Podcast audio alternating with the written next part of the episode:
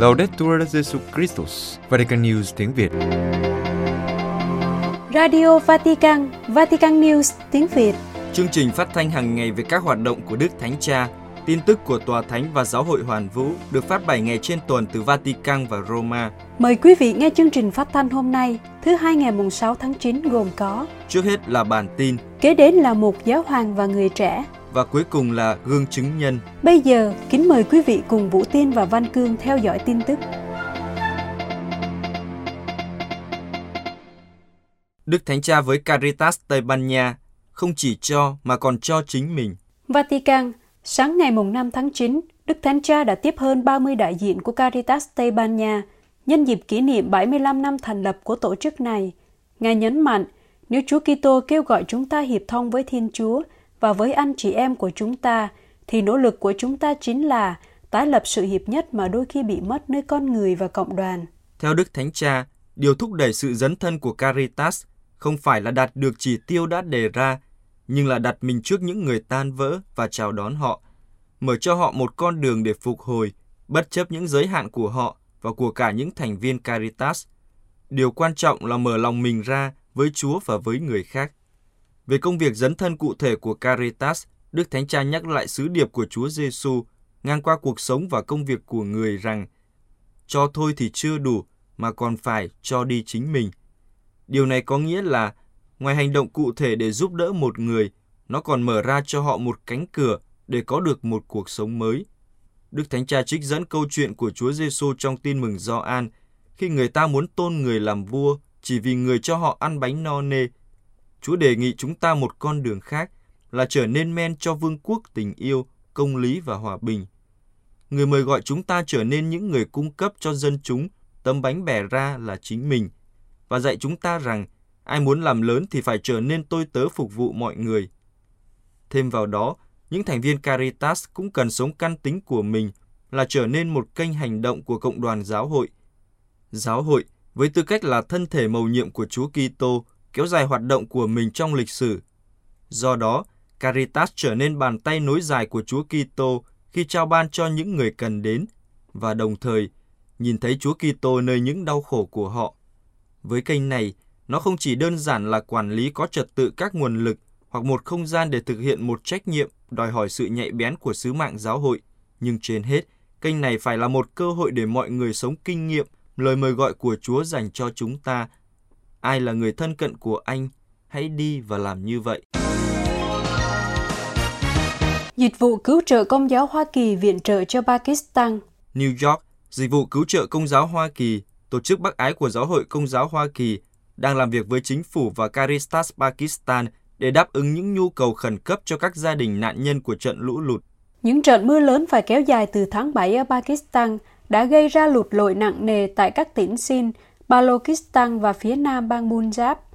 Tính đến ngày 31 tháng 8, thiên tai đã làm cho 1.191 người chết, 1 triệu người bị mất nhà cửa, 2 triệu người phải di dời và 1 phần 3 lãnh thổ bị chìm ngập trong nước.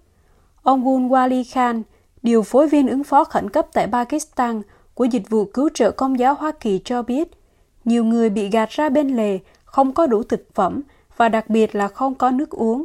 Vì các nguồn cung cấp nước đã bị hỏng hoặc không thể tiếp cận được, nhiều người phải đi bộ xa gấp đôi hoặc gấp ba bình thường để lấy nước uống. Theo đánh giá tại 25 cộng đồng thuộc các tỉnh bị lũ lụt của Dịch vụ Cứu trợ Công giáo Hoa Kỳ và Quỹ Phát triển Cộng đồng Pakistan, 72% hệ thống nước đã bị hư hỏng và 79% dân chúng không còn thức ăn.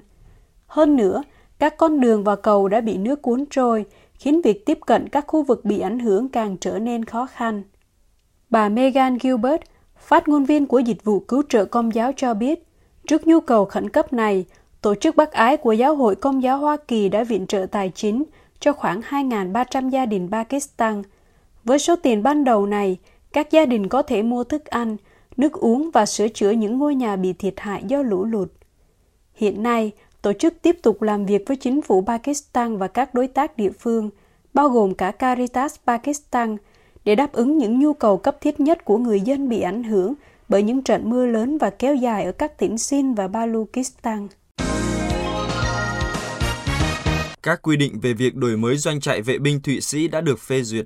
Vatican, Theo quy chế đã được Đức Thánh Cha Francisco phê chuẩn, Ủy ban Kiểm soát do Đức Hồng Y Parolin làm chủ tịch sẽ có nhiệm vụ điều phối các giai đoạn lập kế hoạch các công trình và giám sát việc cấp vốn cho dự án phù hợp với luật pháp của Vatican và các nghĩa vụ quốc tế.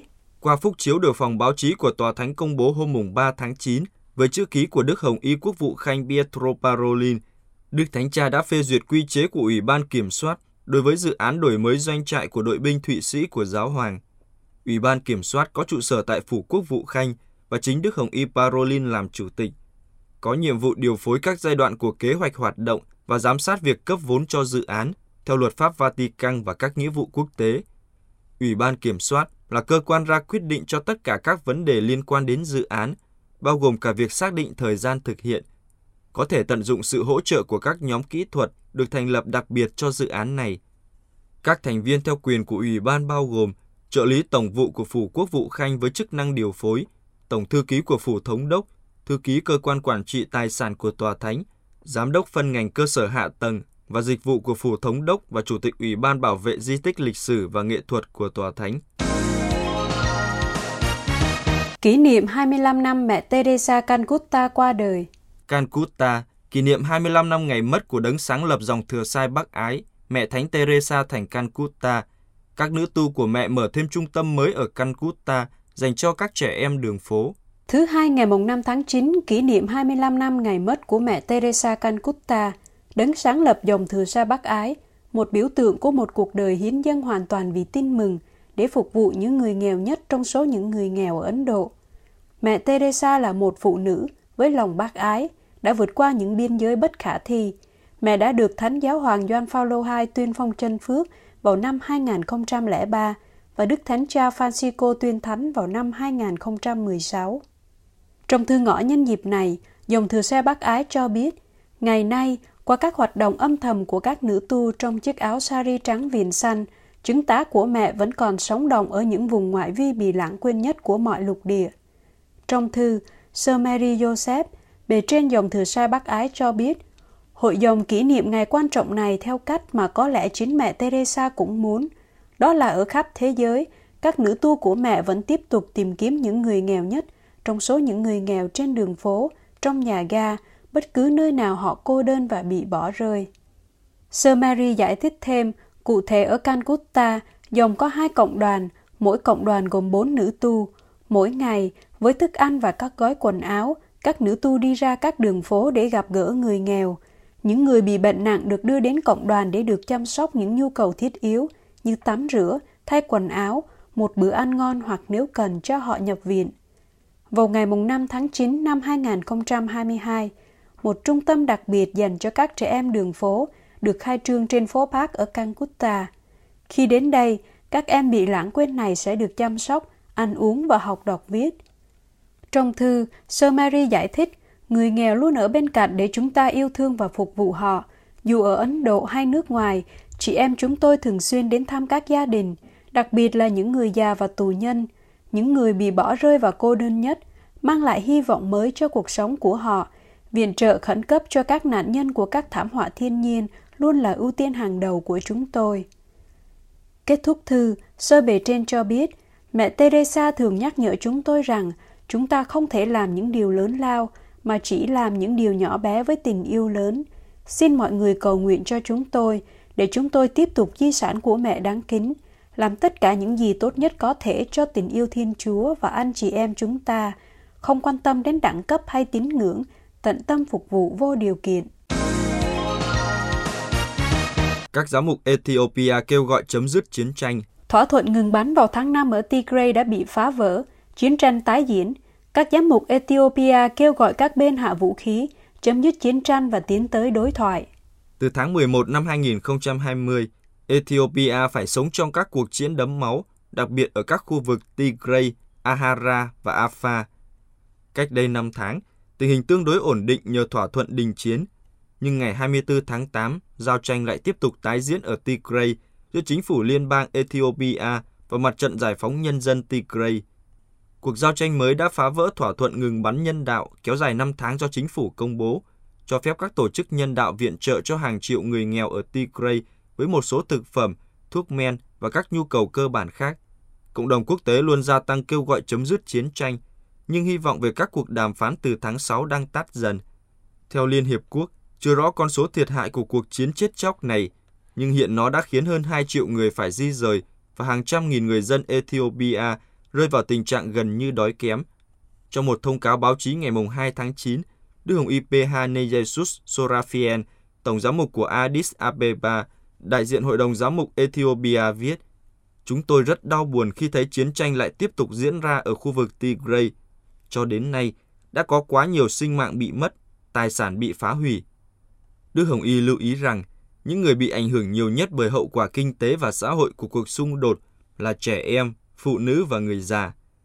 Trong thông cáo, các giám mục đảm bảo sự đóng góp của giáo hội và phối hợp với các tôn giáo khác cho tiến trình đối thoại được khởi xướng vì hòa bình.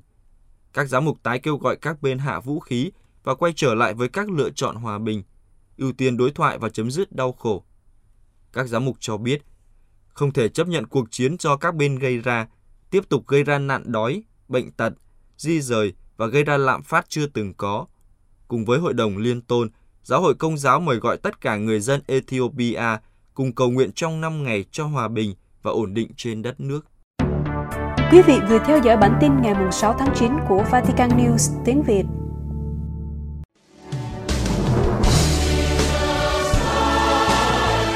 Vatican News tiếng Việt. Chuyên mục Giáo hoàng và người trẻ.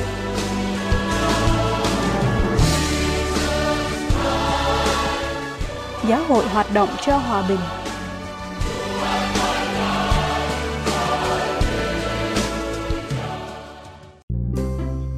Xin chào, chào mừng các bạn quay trở lại với chương trình Giáo hoàng và người trẻ. Và như thường lệ với người dẫn là mình, Yen Kabur. Và Trung Hưng.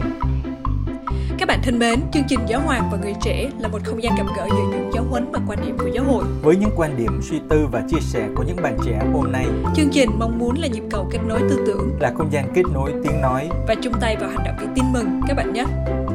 Vâng, các bạn thân mến, ở tuần rồi thì chúng mình đã cùng với nhau kể chuyện cho nhau nghe về sự tha thứ ủa ủa đâu có đâu thầy. Trước đó là là là mình đọc là trong đô cát là có câu hỏi tha thứ là gì rồi sau đó là mình mới tới phần kể chuyện cho nhau nghe. Ờ mà mình nhớ là có mà. Vậy thì bây giờ bạn trẻ có nhớ là tha thứ là gì không? đó, đó, đó, một cách hỏi bài một cách hỏi bài cũ ha. Đây đây đây. Tha thứ là thay vì trở thành ờ, người mà loại người khác ra khỏi ảnh hưởng xã hội hay là lừa dối người khác và phản bội người khác, thì chúng ta là những Kitô hữu, chúng ta được mời gọi tha thứ vì vì đó còn là một cái cách mình tìm kiếm sự bình an nội tâm cho chính bản thân mình nữa. À mà còn một điều nữa đó là sự tha thứ còn là một ơn của Thiên Chúa nên chúng ta cần cầu xin người trợ lực và ban ơn cho chúng ta nữa đấy. Wow, thế là chúng ta đã tóm tắt xong số vừa rồi luôn á. Thôi thì thôi thì hôm nay để vào chương trình thì con hỏi thầy trước được không? Thầy vừa mới hỏi bài con rồi mà. Ờ à, được đó, nhưng mà đừng có hỏi xoáy quá ha không thôi á, là mình đáp xoay sang chủ đề khác đó. Trời ơi trời, dễ dễ thôi thầy. Thầy làm căng quá, mới bắt đầu chương trình mà. Vậy thì hôm nay bạn trẻ muốn hỏi gì nào hay là đại loại như gợi ý cho chương trình vậy? Ừ, tại vì con thấy là mình đang ở chương 11 mình nói về hòa bình đúng không? Và mình cũng đọc về định nghĩa rồi đến sự tha thứ. Nhưng mà con nghĩ là đây là học thuyết xã hội của giáo hội mà đúng không? Nên là con băn khoăn và thực sự là muốn đọc thêm về vị trí của giáo hội trên thế giới hay là những hoạt động của giáo hội trong cái việc mà góp phần gìn giữ hòa bình cho thế giới nè. À thì ra là ý tưởng này đúng không? À, để, để yeah. coi coi. Ừ, ừ, ừ. để coi coi giáo hội làm gì cho hòa bình câu nào nha à, để mình tìm coi. Hình như là ở số 278 á, có trình bày như thế này nè đây, bây giờ thôi để mình đọc uh, câu trả lời luôn ha. Dạ vâng, dạ vâng. Đây, giáo hội cầu nguyện cho hòa bình. Các Kitô hữu tin rằng là cầu nguyện có sức mạnh biến đổi thế giới. Hơn nữa đó là cầu nguyện là một nguồn sức mạnh quan trọng trong những nỗ lực của Kitô hữu cho hòa bình. Trong việc loan báo tin mừng, giáo hội không ngừng kêu gọi hòa bình và mời gọi các tín hữu hoạt động cho hòa bình. Như bạn trẻ biết đó, là vào ngày 1 tháng 1 hàng năm đó là chúng ta sẽ có lễ trọng kính Đức Mẹ Thiên Chúa. Thì uh, giáo hội cử hành vào ngày này á, để cầu nguyện cho hòa bình thế giới đấy. Ừ, ừ, đúng rồi, đúng rồi, con cũng có nhớ. Vậy thì á, ngoài cầu nguyện thì giáo hội còn có những cái hoạt động hay là những cái ảnh hưởng như thế nào cho cái việc xây dựng nền hòa bình không thầy? Ừ, để xem. Đây này, Gen ba bạn trẻ coi nè, trong sát số 279 á, có viết như thế này nè. Thì chúng ta sẽ hiểu thế nào về hoạt động giáo hội cho hòa bình qua việc ảnh hưởng về mặt chính trị như thế nào Ở đây, bạn trẻ lưu ý nhé. Ở đây giáo hội không làm chính trị mà có thể hiểu như là một thẩm phán gìn giữ và duy trì sự công bình và là trung gian hòa giải và hàn gắn đó. À mà thôi, bạn trẻ thử xem là trong Ducat nói gì nào. Ok ok ok để con thử tìm nhé. Đây đây ở trong Ducat có có có có nói thế này, tòa thánh có đại diện ngoại giao ở khoảng 180 quốc gia, 180 quốc gia luôn đó. Giáo hội làm tất cả những gì có thể để kiến tạo hòa bình và góp phần vào việc bảo vệ hòa bình. Giáo hội tranh đấu các quyền con người, ví dụ như là tự do tôn giáo hay là bảo vệ sự sống con người nè. Và giáo hội kêu gọi giải trừ quân bị và khuyến khích phát triển kinh tế và xã hội để tạo cơ sở cho sự chung sống hòa bình trong xã hội. Wow. Đó đó, ở đây cũng tiếp tục như thế này nữa nè.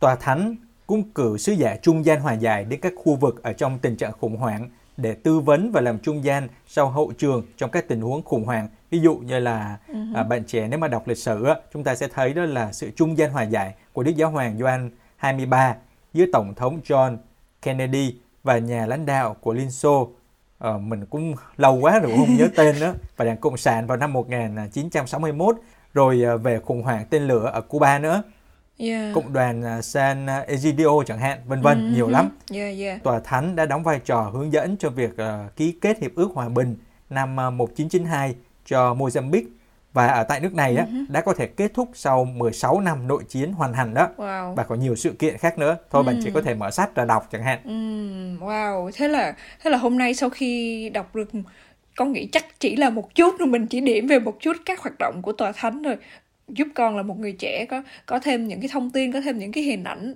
có thêm những cái thông tin rồi những cái hình ảnh của giáo hội và mình mình, mình con con có một cái cái nhìn mới là giáo hội như là một vị sứ giả hay là một cái một cái ngôn sứ một sứ thần của Chúa. Nó nó cho mình thấy hình ảnh sống động của tin mừng và nó cụ thể hơn là làm trung gian hòa giải và hàng gắn thế giới. Nhưng mà tất nhiên là qua những cái xung đột như là chiến tranh tại Ukraine này hay là các cuộc giao tranh mà mình ít mình ít nghe thấy nhưng mà nếu mà mình có để ý như là ở Trung Đông rồi ở châu Phi vân vân vân thì con thấy là công việc hòa giải nó nó không hề dễ một chút nào. Tại vì như là tụi con bạn bè với nhau hay là trong nhà ngoài ngõ này có tí chuyện mỗi người mỗi cách nghĩ mỗi cách hành xử nó đã khó nói chuyện rồi thì ở đây một cái quy mô lớn hơn. Thì con thấy đây là một cái sứ mạng vô cùng khó khăn mà Chúa trao cho giáo hội. Thế nên đó, giáo hội luôn mời gọi à, chúng ta là những người à, Kitô hữu đó là trước hết là cùng hiệp thông nè, sau đó là các tín hữu à, cùng cầu nguyện để biến đổi, xin biến đổi. Đầu tiên là xin biến đổi chính chúng ta á. Dạ. và tiếp theo đó là cầu nguyện cho sự đối thoại và tạo nhịp cầu giữa các bên liên quan Ừm. hay tại nơi đang xảy ra xung đột đó qua các hoạt động ngoại giao của mình đó. Ừ, quả là khi mà hiểu hơn về giáo hội á, thì mình mới thấy là yêu mến giáo hội hơn và con cũng hy vọng là chính bản thân con hay là và nhiều bạn trẻ mình cùng dấn thân với giáo hội trong cái công cuộc hòa mang hòa bình đến cho thế giới. Ồ mà khi nghe bạn trẻ kết thúc câu là yêu mến giáo hội và dấn thân về hòa bình á thì mình thấy là mừng thật đấy. Ừ, thiệt nha, thiệt nha. Ồ, lần này là không có giải chân đâu.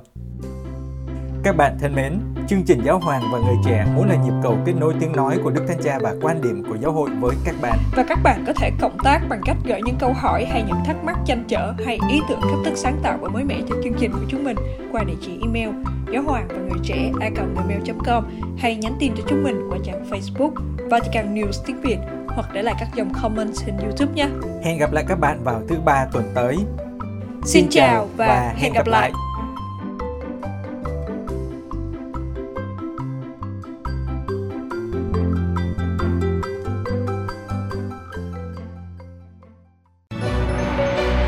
Vatican News tiếng Việt Chuyên mục Gương chứng nhân Diễn viên Shia LaBeouf trở lại công giáo.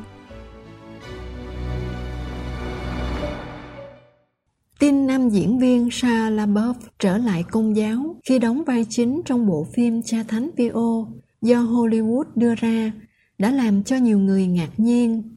Nhưng những ai đã biết về cuộc đời Cha Thánh Pio năm dấu thì câu chuyện hoán cải không làm họ ngạc nhiên lắm. Vì vị thánh người Ý này được biết đến là người đã đưa nhiều tâm hồn hoán cải trở lại với Chúa. Shia LaBeouf đóng phim khi mới lên 7 tuổi và trở nên nổi tiếng sau bộ phim Transformers ra mắt trong năm 2007.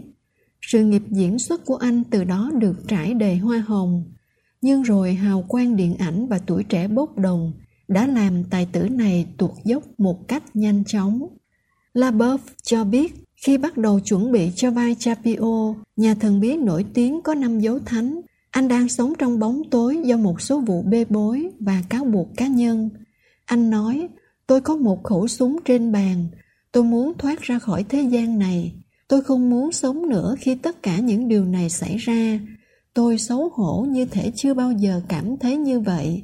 Xấu hổ đến nỗi dường như làm cho tôi quên cả cách thở. Tôi không biết phải đi đâu.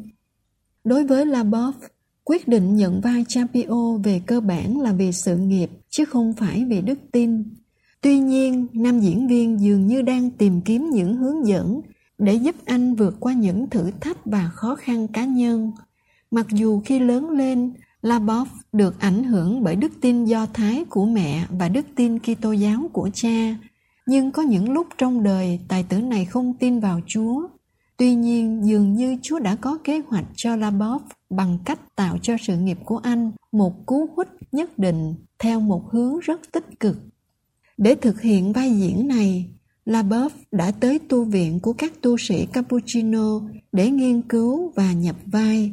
Khi sống với các tu sĩ và đi tới những nơi cha thánh đã sống và thi hành sứ vụ, cũng như sứ vụ hiện tại của các tu sĩ Cappuccino, đời sống đức tin của anh đã được biến đổi theo hướng tích cực. Trong một cuộc trò chuyện với đức cha Baron, giám mục phụ tá của Los Angeles, diễn viên 36 tuổi chia sẻ, sự tiếp xúc đã xảy ra, con đã ở đó, con không còn nơi nào để đi. Đây là điểm dừng cuối cùng trên chuyến tàu theo mọi nghĩa, vì không có nơi nào khác để đi.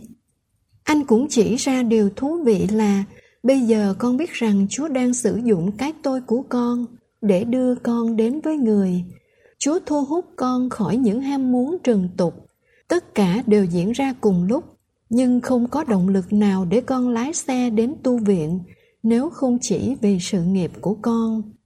Nam diễn viên cũng giải thích anh cảm thấy Chúa hơi khôn trong cách tiếp cận của người để kéo anh đến gần người hơn – anh nói với đức cha Baron, khi đến nơi, con cảm thấy có một sự thay đổi xảy ra, giống như ai đó đã đánh lừa con vậy. Cảm giác như vậy, nhưng không phải theo một cách xấu, theo một cách mà con không thể nhìn thấy và không thể hiểu được. Sự thay đổi này gần đến nỗi con không thể nhìn thấy. Khi thời gian đã trôi qua, hiện giờ con thấy điều này đã khác. Ngôi sao được ơn biến đổi cũng giải thích cách anh đến với Kitô giáo trong cuộc hoán cải cũng là phương tiện giúp anh thoát ra khỏi đêm tối tâm hồn. Trong lúc nhìn nhận những lỗi lầm đã phạm, anh cũng đã học được rằng lòng thương xót của Thiên Chúa thì vô biên. Labov chia sẻ với Đức cha Baron trong cuộc trò chuyện rằng khi chứng kiến những người khác phạm tội vượt xa những gì con có thể hình dung nhưng vẫn được Chúa yêu thương, điều đó làm cho con hy vọng con bắt đầu nghe trải nghiệm của những người sa ngã khác, những người đã tìm thấy con đường của họ trong sự hoán cải, và điều đó làm con cảm thấy hy vọng cho cuộc đời mình. Nam diễn viên cũng tiết lộ về kinh nghiệm cầu nguyện với kinh mân côi, bí tích thánh thể, và đọc sách của thánh augustino, đặc biệt là cuốn tự thú của thánh nhân. Bộ phim cha thánh pio do tài tử labov đảm nhận vai chính sẽ được công chiếu trong những ngày sắp tới. Chưa biết doanh thu của bộ phim sẽ như thế nào, nhưng về mặt tinh thần và thiên liêng, bộ phim đã thực sự thành công, đem lại hoa trái, một cuộc hoán cải sâu sắc, một cuộc khởi đầu cho những cuộc đời hoán cải tiếp theo của những ai sẽ theo dõi bộ phim cũng như tìm hiểu về cuộc đời của cha thánh Pio năm dấu.